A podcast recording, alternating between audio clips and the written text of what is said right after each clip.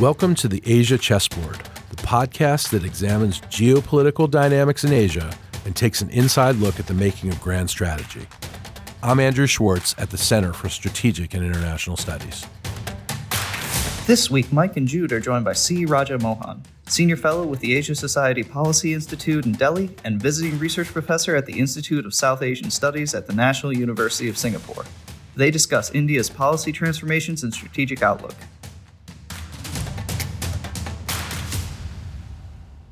Welcome back to the Asia Chessboard. I'm Mike Green from the U.S. Studies Center in Sydney, Australia, joined by Jude Blanchette, the Freeman Chair at CSIS. We're joined today by Siraj Mohan, who is a household name for anyone who follows geopolitics of the Indo Pacific.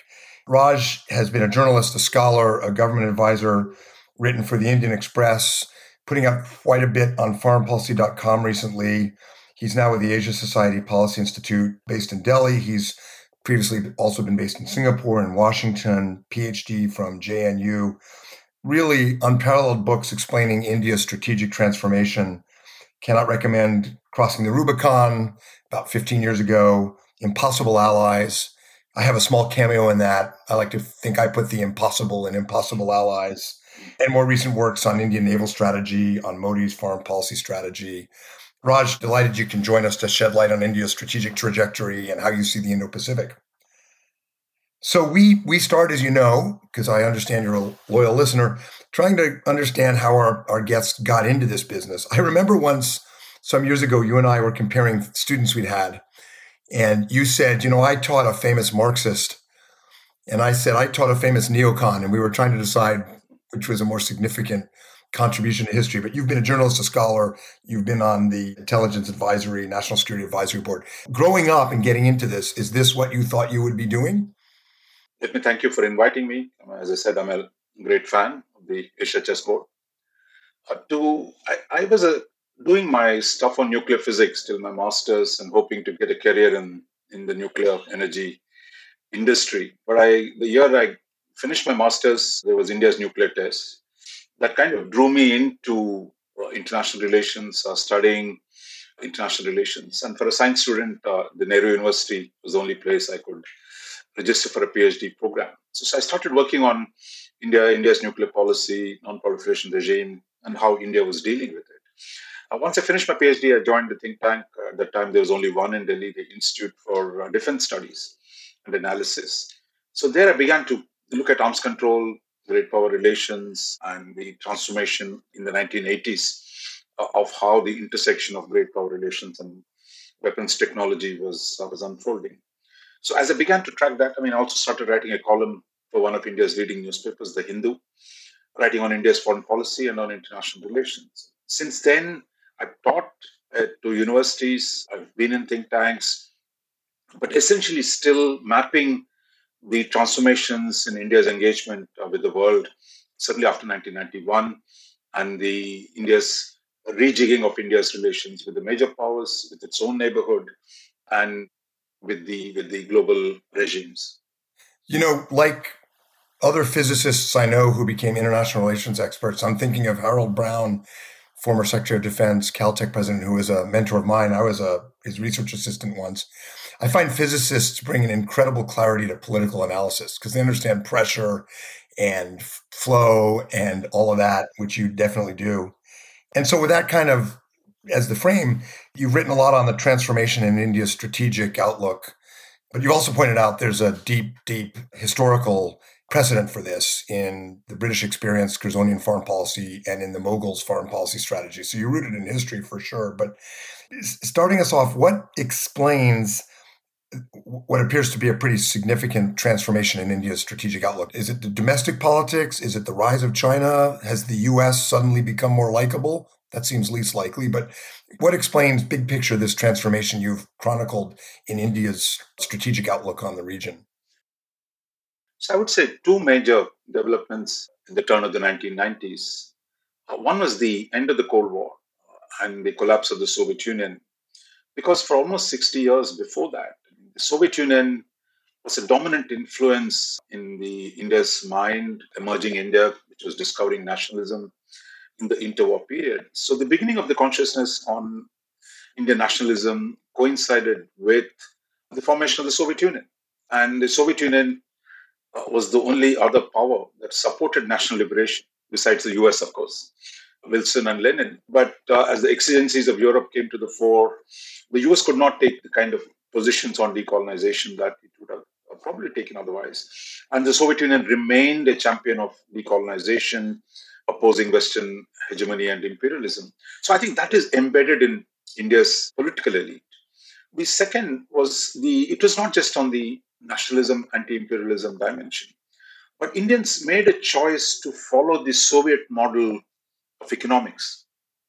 We never became communist. Uh, the notion, thanks to the great crash uh, in the Wall Street in 29, the great performance of the Soviet Union in the 30s and the 40s, the idea that Soviet Union offered a shorter cut to developing an underdeveloped country. So we had that actually, and we had a lot of people who were trained in London, uh, in uh, our economists who really believed in the socialist. stuff. But then in Asia, everyone was a socialist in the middle of the 20th century, and, and I think India kind of lingered on far longer. So these two influences, uh, one of the belief that Soviet Union was a friend, second that the Soviet economic model was good, and this was reinforced by the problems we had with the Anglo-American powers. The partition of India after Britain united the subcontinent over a period of 150 years. Just in the last uh, few years, its policies led to the breakup. And India, many Indians hold Britain responsible for the division of the subcontinent and the kind of messy partition and the independence that followed. Now, we know for a fact that FDR, uh, Roosevelt, uh, wanted to support India's independence. In fact, he tried to pressurize Churchill to support India's independence. But then Churchill was absolutely adamant, refusing to support India's independence. And there we had the Atlantic Charter, uh, where actually talks about freedom of uh, peoples. And here Roosevelt thought that could be leverage to move Churchill. But then Churchill was adamant. He actually stood up in Parliament and said, this does not apply to India. So I think the hostility to Anglo American powers, and then the Anglo Americans siding with Pakistan in the post partition conflicts. And that made the relationship much worse. So, what happened in 91? Then we kind of broke through this the three paradigms. One, the Soviet Union could no longer be a model. And the collapse of the Soviet Union uh, meant that it could no longer be the lodestar to shape India's trajectory. And uh, the India's economic reform, away from the socialist economics, this actually underestimated the, the reorientation of the Indian economy in the 1990s turned India away from a state driven economic development to markets, to capital, liberalization. India always had a, a proto capitalist class, and that was kind of kept under the jackboots of the, the Fabian socialists. And once you lifted that, you had actually uh, these people uh, flowering, and then the doors opened for engagement uh, with, with the US. And then you remember all this stuff about non proliferation, Kashmir. So we Americans blew the opportunity, I would say, in the 1990s by focusing on Kashmir, by focusing on on the nuclear stuff. And that's where, Mike, you came in, and the, the Bush administration really broke through those limitations, dehyphenated India from Pakistan, put the nuclear question aside, and took the very important framework which said, look, US must help India rise, and the rising India is actually in America's interest. So I think that provided the basis, the economic, the geopolitical basis for a fresh thinking in our relations. And since then, we've really not looked back. There may not, might have been ups and downs, but the trajectory has been clear evolution of India-US partnership. You know, there have been fits and starts, and as I wrote in one of my books, there were certain presidents who looked at India and thought India's success, India becoming a net exporter of security, is fundamentally in U.S. interests, regardless of alignment. So you mentioned FDR. John F. Kennedy was that way. He appointed John Kenneth Galbraith, and he looked at India not as a country that had to be on our side in the Cold War, but a country that could establish a broader balance. Ronald Reagan in the 80s, um, cl- clearly in National Security Council meetings, said India's success, whether India's aligned or not, is our success. And that was largely, I think, what animated the Bush administration. I think the Clinton administration towards the end had that desire, and Bill Clinton certainly did, but they were too encumbered by the nonproliferation and multilateralist and other and other agendas, and frankly, very focused on China. And as you wrote in impossible allies, a lot of the US India rapprochement on the US side was done by Japan experts and NATO experts who didn't know any better and sort of naively stumbled into this strategic transformation. But what about on the Indian side? What Manmohan Singh was a champion as prime minister and as finance minister because he, I think, wanted to move away from Fabian socialism. But so was Modi. I mean, it's become bipartisan. So can you tell us about the the political transformation within India that allowed this strategic trajectory? Yeah, I mean, I would say really start with actually, you mentioned Ronald Reagan. So Rajiv Gandhi was the first one, actually. This is before the Cold War ended. So he didn't really have to prove his loyalty to his mother's policies. But as a young man, uh, he was willing to take a fresh look at India's foreign policy. And if you recall Reagan's invitation to Rajiv Gandhi, the attempt to build a new relationship, the first attempts at selling weapons to India under the Reagan administration. So I think that push was being made, and Rajiv was quite open uh, to the ideas. But I think internally convincing the Congress party, convincing the political class, we can make the big moves with the US. And that didn't take off. So the first time that was made, it didn't really succeed in the in the second half of the 80s. And in 91, it became a compulsion for us in any case. We had to find a way of dealing with the United States after the end of the Cold War. But then the US was, as we said, uh, was not ready in the in the Clinton years. But I think things came together in the 2000s, on from 2001 onwards, when the Bush administration came, took a fresh look, and going back to Condi Rice's article in Foreign Affairs, saying that we're going to look at India not through the South Asian prism, uh, but through the larger Asian prism, and that India must be part of the balance of power favoring freedom in Asia. So that provided the external context, but internally, the suspicion was deeply held. And you saw the reason why the nuclear deal took so long. Because while Manmohan Singh was for it, and before him, Vajpayee was for it, getting the political class to trust the United States because of the Pakistan factor, because of the multiple sanctions uh, on the nuclear issue from the mid 1970s. So it, it, was really so the political class was not willing, was not ready.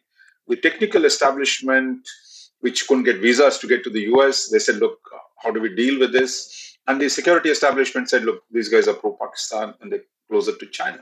So I think it needed a bit by bit, bit by bit breaking of this resistance. But I would give a lot of credit for the Americans to be for being patient.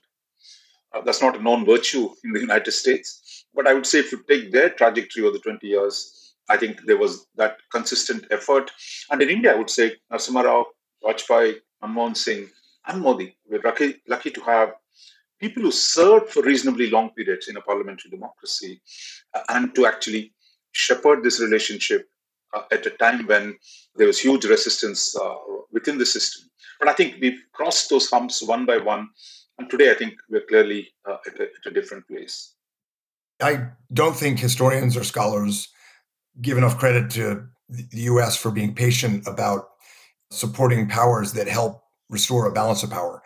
I mean, uh, the best and most famous example would be U.S.-China relations in the 70s and 80s, but but but Japan and India, and when it's in U.S. interests, uh, there is some capacity to be patient and work these relationships. So I recall some of the biggest obstacles to the strategic transformation and the alignment of U.S. and India more were number one, the non-alignment mentality, particularly in the Ministry of External Affairs. And maybe I'm wrong about this, but the army. Mean, the army had Pakistan, it had domestic insurgencies. I always felt it was the Navy and to some extent the Air Force that were more focused on the China challenge. But that seems to have changed. The, the, the PLA killed two dozen Indian Army boys two years ago. And the non alignment will tell us about it. It seems to have sort of shifted a bit. See, one of the problems with the idea of non-alignment. I mean, it has had so many interpretations uh, that as a neutrality between the major powers uh, or as anti-Western actually in its orientation. So I think it had one, the anti-colonial component. So that's why it gets its north-south dimension. Two, it has this uh, the Nehru and others were really great liberal internationalists. I mean, they would have happily gone along with the one world people and the multilateralists, the federalists in the US who said, look, uh, institutions, we should not have this competition, we should have international solutions to international problems. And the third aspect was really the actual geopolitics. I, I think that's where the, the problem was. There, I think there were two fundamental questions. One, Nehru believed that India must be a great power and that the US policies were actually preventing India's construction of a, of a regional order with itself as a center, uh, which I think is probably not accurate, but, but that was the perception. So he actually, though we called it non alignment, Nehru actually actively opposed a lot of the US act- actions, starting with creation of SEATO, CENTO, uh, military assistance to Pakistan, and above all, China policy. So that brings, I think, more than non alignment it was the notion of Asian solidarity against the West or a post Western order in Asia we can build in partnership with Asia. So India ended up with a policy of consistently trying to befriend China or underestimating the problems with China and overestimating the problems with the United States. So, so you had the worst of all outcomes, which is really believing that the China is our partner and US was the problem. But thanks to Xi Jinping, I think now it's quite clear that uh, today, thanks to the policies of the last 30 years, US is our biggest partner on trade, on technology, on uh, Indian people to people relationship. And China is our biggest challenge.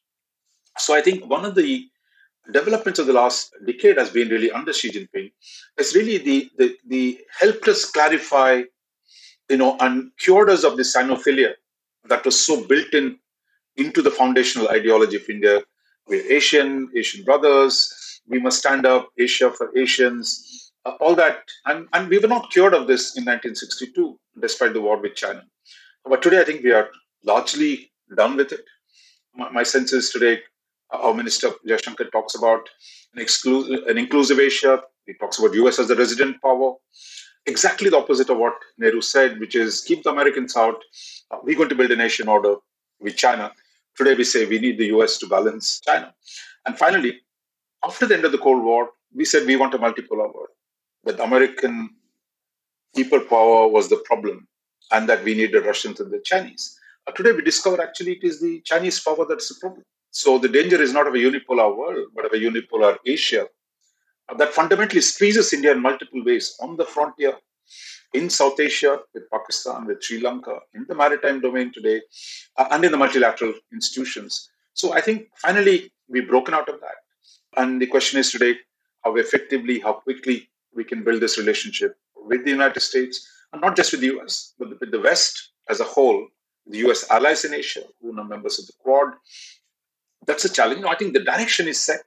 Now I would say it's really the working out the broad details. On, on the army question, once the partition, you know, it's it's a fascinating history. You know, Indian Army under the British was an outward-oriented army. Uh, we had one million soldiers in the First World War. We had two million in the Second World War.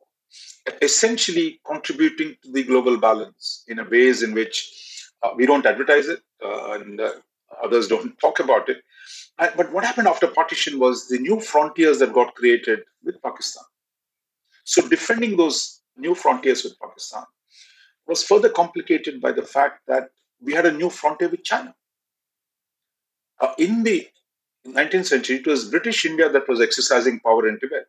And once China occupied, gained control of Tibet, uh, China became our neighbor and dealing with the Chinese and a large centralizing communist state that presented, we did not recognize it then, but today we see the challenges of having a strong state on the India's northern borders presents a huge historic uh, challenge for India. And I think the army now has woken up to the challenge. And I think once we get over the Pakistan question, today I think the clarity on China is the principal challenge. Raj, picking up on that, we're going to talk about BRICS in a minute, but at a high level, I wonder if you can talk a bit more about how India's relationship with China has evolved over the last decade. Because, of course, you just mentioned, or Mike did at least, the, the border disputes, which have grown in hostility over the past several years driven by Xi Jinping. But if we were at a high level looking at the China India relationship, still very important trade partners. We just saw this summit in BRICS, which showed that they can be in the same room together. So we have both BRICS and border disputes. If Sinophilia is done, what is the new adjective to describe this relationship? I'm saying uh, intense competition, even when we sit in the BRICS, I'll just give you one example. You had Xi Jinping in a speech talked about uh, why the world should have true multilateralism, You should not do small cliques. And who is in the small cliques? That's India. We are in two small cliques led by the US. One is the Quad with Australia, Japan, and the United States, and the other uh, with Israel, United Arab Emirates, and the United States.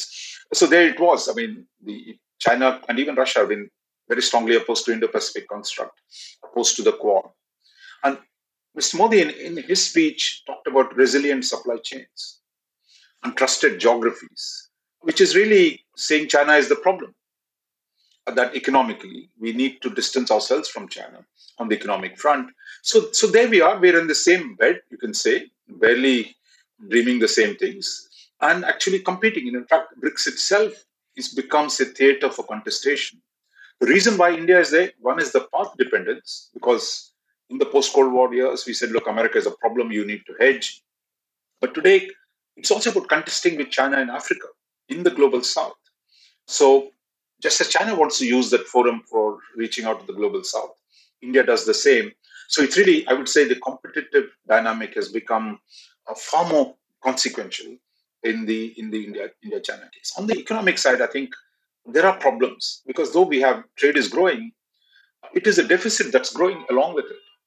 Almost hundred billion dollar deficit uh, for India with with China.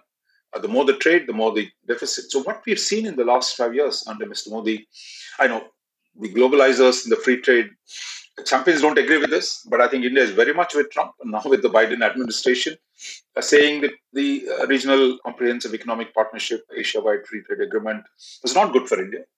That it was going to be an instrument for China to, to denude everybody of their industrial capabilities. And uh, since then, like you have industrial policy under under Biden, I think Mr. Modi is doing the same, setting up production linked incentives in India to increase manufacturing, so the sense that look, we need to reclaim manufacturing within India for over the longer term to compete with China. Uh, that is a big change that is taking place. So why is then still so much of trade? I, mean, I would say a large amount of interdependence has emerged over the last 30 years among the intermediate intermediate range goods. So India is slowly trying to reduce that exposure. So it was easy to knock China out of the 5G competition in India. But every producer in India is importing components from China. Even a few weeks ago, when Apple says, guys, I want to produce iPhones, but I need my suppliers from China. So on a case by case, we're still letting the Chinese come in.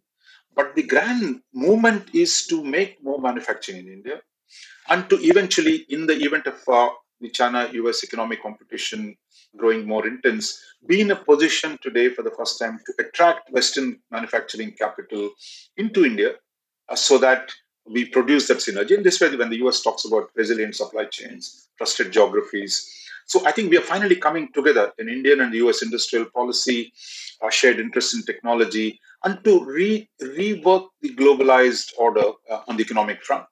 Not deglobalization, but a, a re-centralization of globalization, reducing the dependence on one key player in the manufacturing sector. So there, I think for the first time, India and the US really are on the on the same side. On that point, I should say, five years ago, if you were to talk with executives at US and European multinationals, the view was always India could never replace China given the sophistication of China's manufacturing base.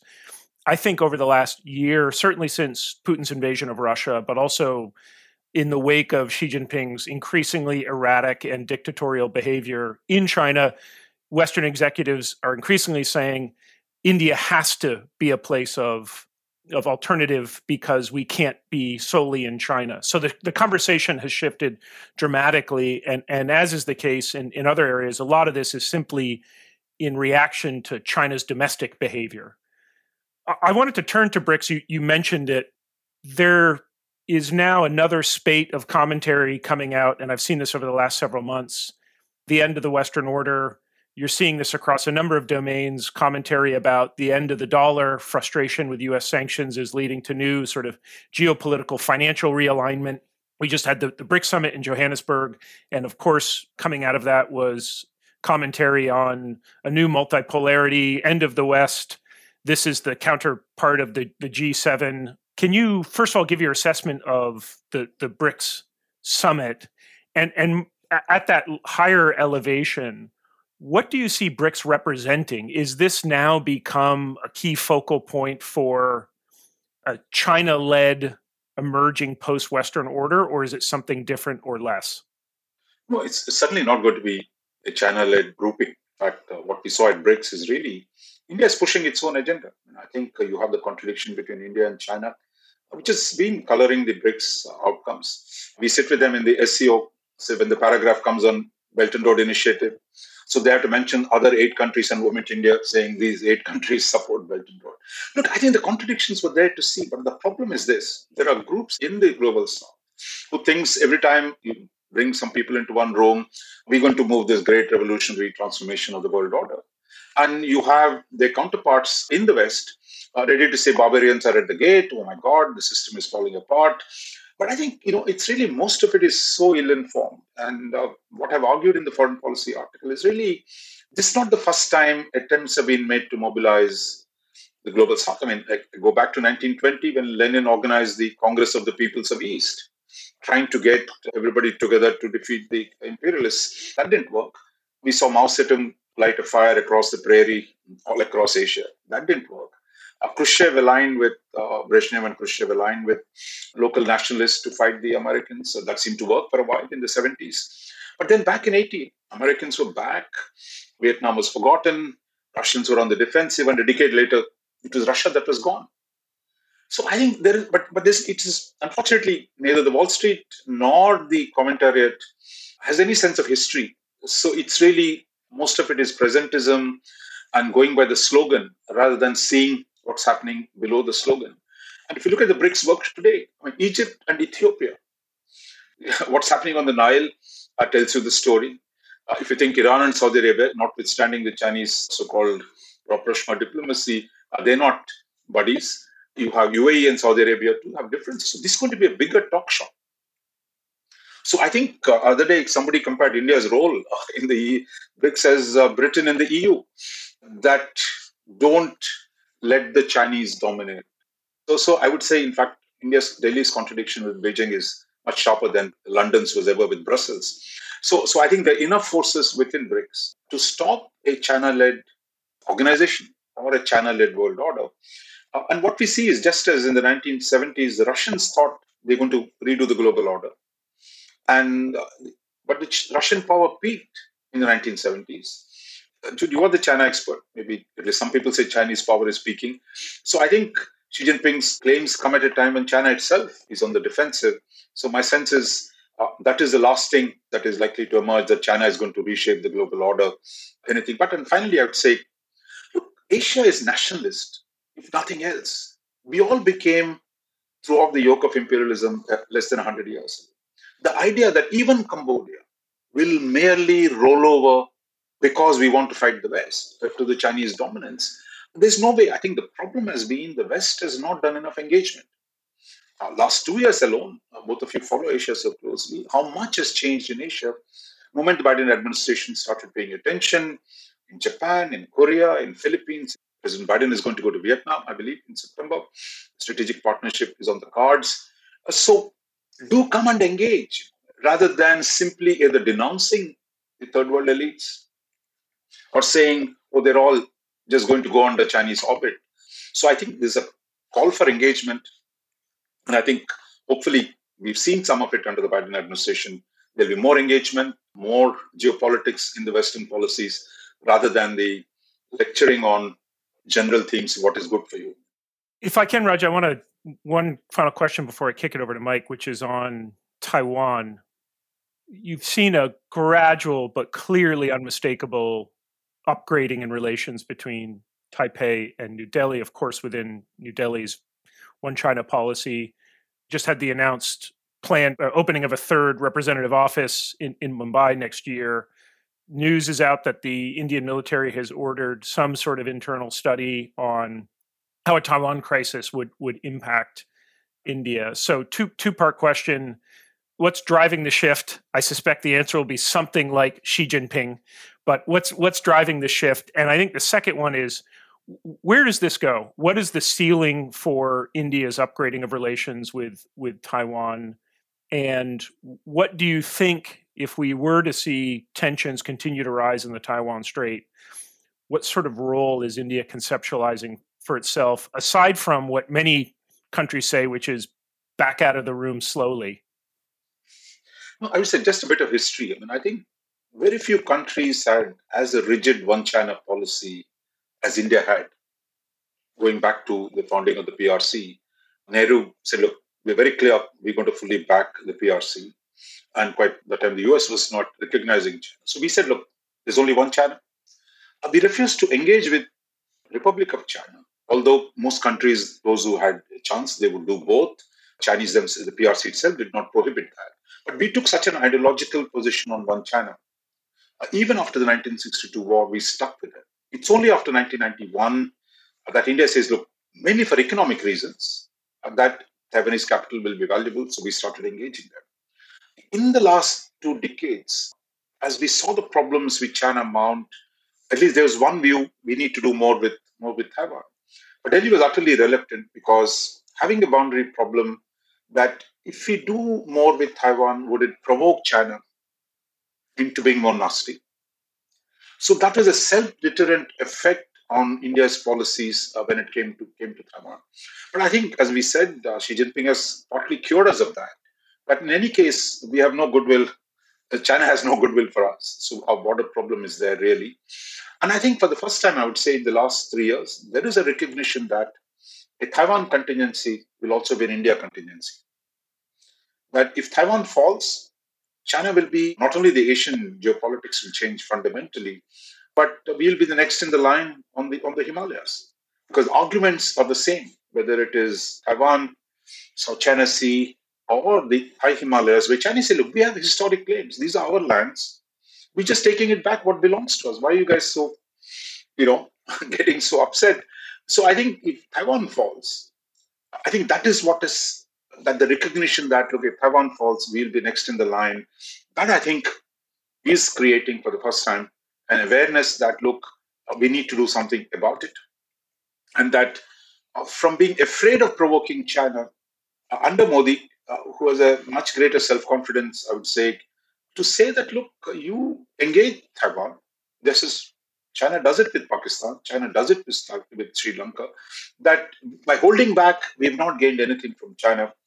It's only by engaging Taiwan actually we can increase our overall pieces that can be traded at some point on the on the on the chessboard.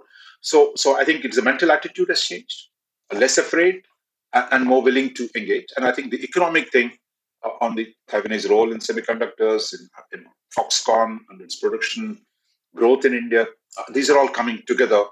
So so I would say it's a more uh, self-confident approach and a greater clarity of what does China's integration of Taiwan would mean for, for us and for the rest of Asia we could spend several hours talking about China's increasing strategic glaucoma, which is, I think, its ability to see issues with full peripheral vision. And one of them, and I'll, I'll turn it over to Mike in a second, but one of them is I think China underappreciates that for an increasing number of states in the region, the Taiwan issue is increasingly, as you just framed it, which is then what?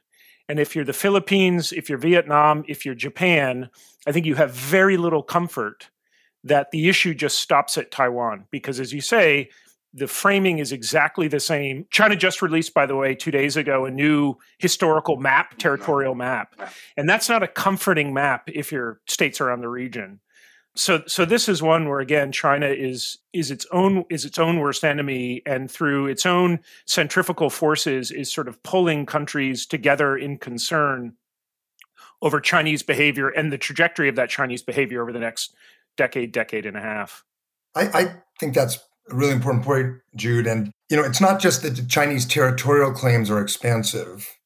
I think other states in the region, the Philippines, Australia, Korea, India, I think they see in the Taiwan scenarios a willingness to take risk and use force that could be applied to them. But I also think they recognize increasingly that China's strategy for Taiwan is not separable from its strategy for the region it, this is no longer a narrow cross straits challenge. It's a regional strategy to the defense of Taiwan impossible by challenging the U.S. across the region, which means challenging not just Japan, or Australia, but India and other states as well. I think there's a growing recognition that's pretty clear if you read between the lines in, in the Quad and other things that the security of the Western Pacific affects India.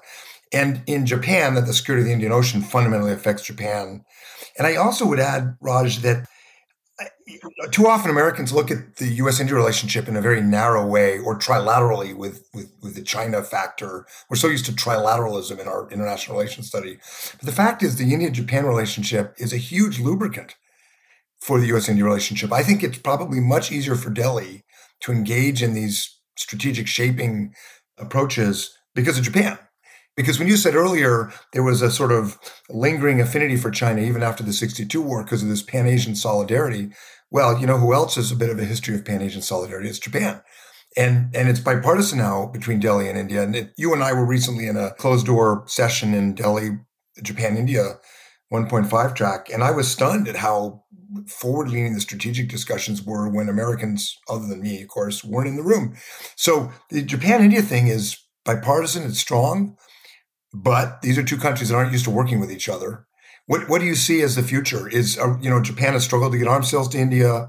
FDI and uh, yen loans are up, but there's real limitations in capacity and the ability to get stuff done. So, what do you what what should we expect for that really really important leg? No, I think it's really so much credit goes to uh, know, Abe Shinzo uh, and the ideas that he developed. One going against the grain of including India in the Japanese perspective of uh, Asia, of the Indo-Pacific, of seeing the confluence between Indian Ocean and the Pacific Ocean, uh, to think about the Quad, to think about uh, constructing a new trans-ocean approach, which, which really helped bring India deeper into it. But I think there, there are limitations in the case of Japan for example, their defense policy. I mean, it's taken them a long time to change. Even today, when they talk about you know, building a new defense industry, still the hesitation to actually translate the, for example, on the arms transfers, for example. They've talked about reducing the restrictions on arms transfers, but that is really not translated into something concrete that India can can benefit from. So I think the the kind of slow pace of change at the bureaucratic structure level, though you know, in a fundamental sense they've changed a lot. So that remains a limitation. Second, the Japanese investments have not really flown in a big way uh, compared to the Korean, uh, now the Taiwan, or even the US on the on the advanced sectors. So that's another uh, limitation. But the Japanese have done enormous service for India in, in investing in India's public goods, public infrastructure. So a lot of good things have happened. But one hopes that the current inflection point in Tokyo, doubling defense expenditure, rethinking their role. Uh, I would say that's really uh, might give us the much needed boost. But I would say it's really the US still has the critical role in pushing Japan and India closer. Well, we today are far more comfortable. You remember the original dialogue, trilateral dialogue we had, that was when we were still in the White House. Having the Americans in the room gave them a lot of comfort.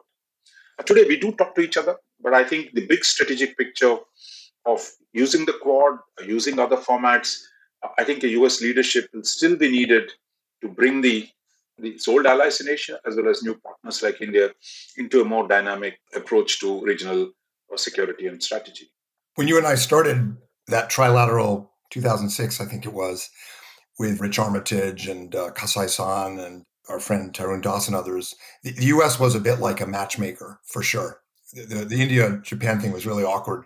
But as you know, after probably six years, the Indians and Japanese, those two delegations went off without us and started dating without inviting us at all. um, so it really has moved.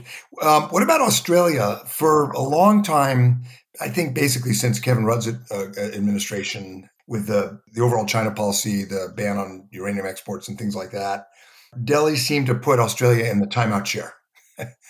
Um, but now that seems to be over, and uh, if there is so much enthusiasm and excitement about India in Australia right now, it's interesting. It reminds me of the U.S. India transformation because the dia- it's geopolitics, but the diaspora in Australia is such a critical part of it, especially Western Sydney, parts of Melbourne. You know, Modi goes to Texas, meets with community, and does Howdy Modi. He comes to Australia and he does G'day Modi. so it's really quite a similar kind of thing. And the Australian side is gangbusters on India right now. But yeah. but what about in Delhi? Are people still cranky about Australia's past with India, or or was that contrived? Was it was it even just sort of contrived so as not to do the Quad? What's the thinking about Australia? Yeah, I mean, I would say on the Indian diaspora, I mean, you had uh, three guys standing up on the Republican debate in, in Washington the other day. three Indian origin people. You had Ramaswamy, you had Nikki Haley, and the Harsh Singh. So, so it really, I think Indian diaspora is doing well and largely in the English speaking world. I mean, to put it more racially, the Anglo Saxon world is where the Indian diaspora has done so well. They're integrated into the political system, they're occupying high positions. Just the beginning, uh, I think, where you see uh, these guys are going to do, do very well. A part of the problem with, with Australia was Australia, you know, how they're the go getting types. And whatever the policies were, they would be the ones uh, really to push. Uh, so relationship really took an, you know, we never had good relationship throughout post-independence period. They were part of the alliances. India was not. And uh, our economic policies diverged. Uh, it's only recently, thanks to Quad, we began to work together. But today, as you rightly said, there is really great enthusiasm, not only in Australia, but India. But in India too, we see Australia they can get things done. Work with them. You can move things with them. So today, there's no none of the, the hesitations a decade ago are part of it. And what I see is really that, in fact, our minister says, look, Australia is one of our best relationships that we have today in Asia. Uh, that is really a huge, huge change. And uh, Australia is a big, having them on your side actually can give you a lot of punching power around. Uh, so I think we are finally getting things done. And eventually, I hope we can do the same with Canada, with, New Zealand, UK. And that I think brings back where we started with that India was a natural part of the Anglosphere historically. I know it's not a happy term in some parts of the Anglosphere, but the natural connections that exist between India uh, and the US, and UK, and Australia, and Canada and New Zealand, I think they're finally coming into place. I would say US and Australia way ahead. In UK, we are getting closer to them. So my sense is this is going to be restored in a very different form, unlike in the empire where India was a uh, did not have agency, but today uh, India has a huge agency in reshaping uh, the natural partners because Australia is a resource producing country. India is going to industrialize. Same with Canada, with New Zealand. So, so I think we are at a very interesting moment with parts of empire that we kind of were very irritated with in the past. I think sometimes that India and Australia are two great partners divided by cricket.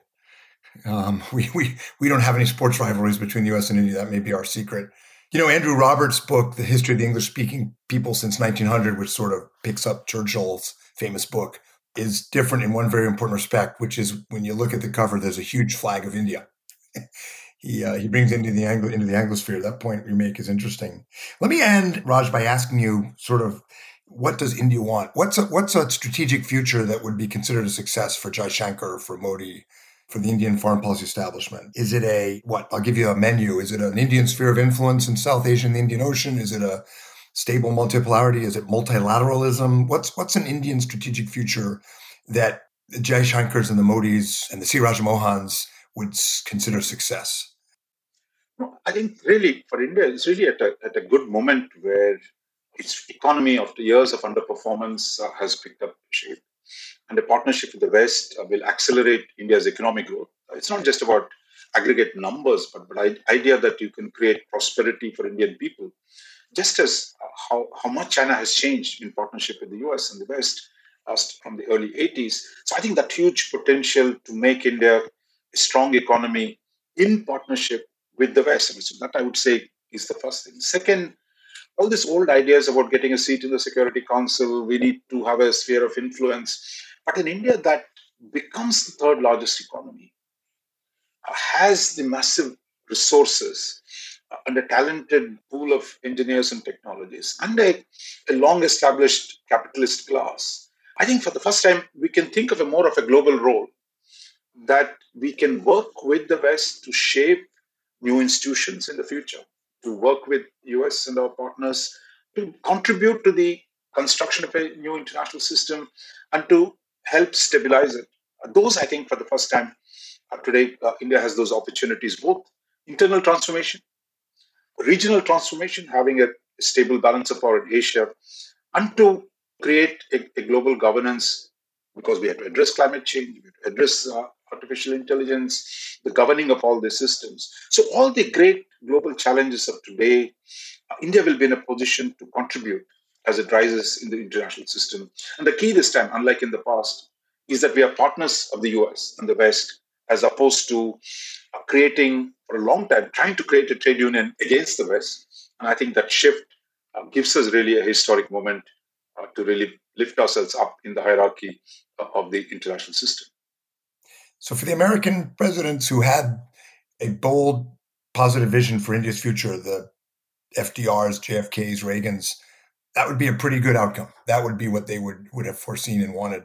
Raj, I feel like we could do eight episodes with you. We should probably let everybody go. Thanks so much for joining us. It's been great. Thank you. Wonderful being with you both.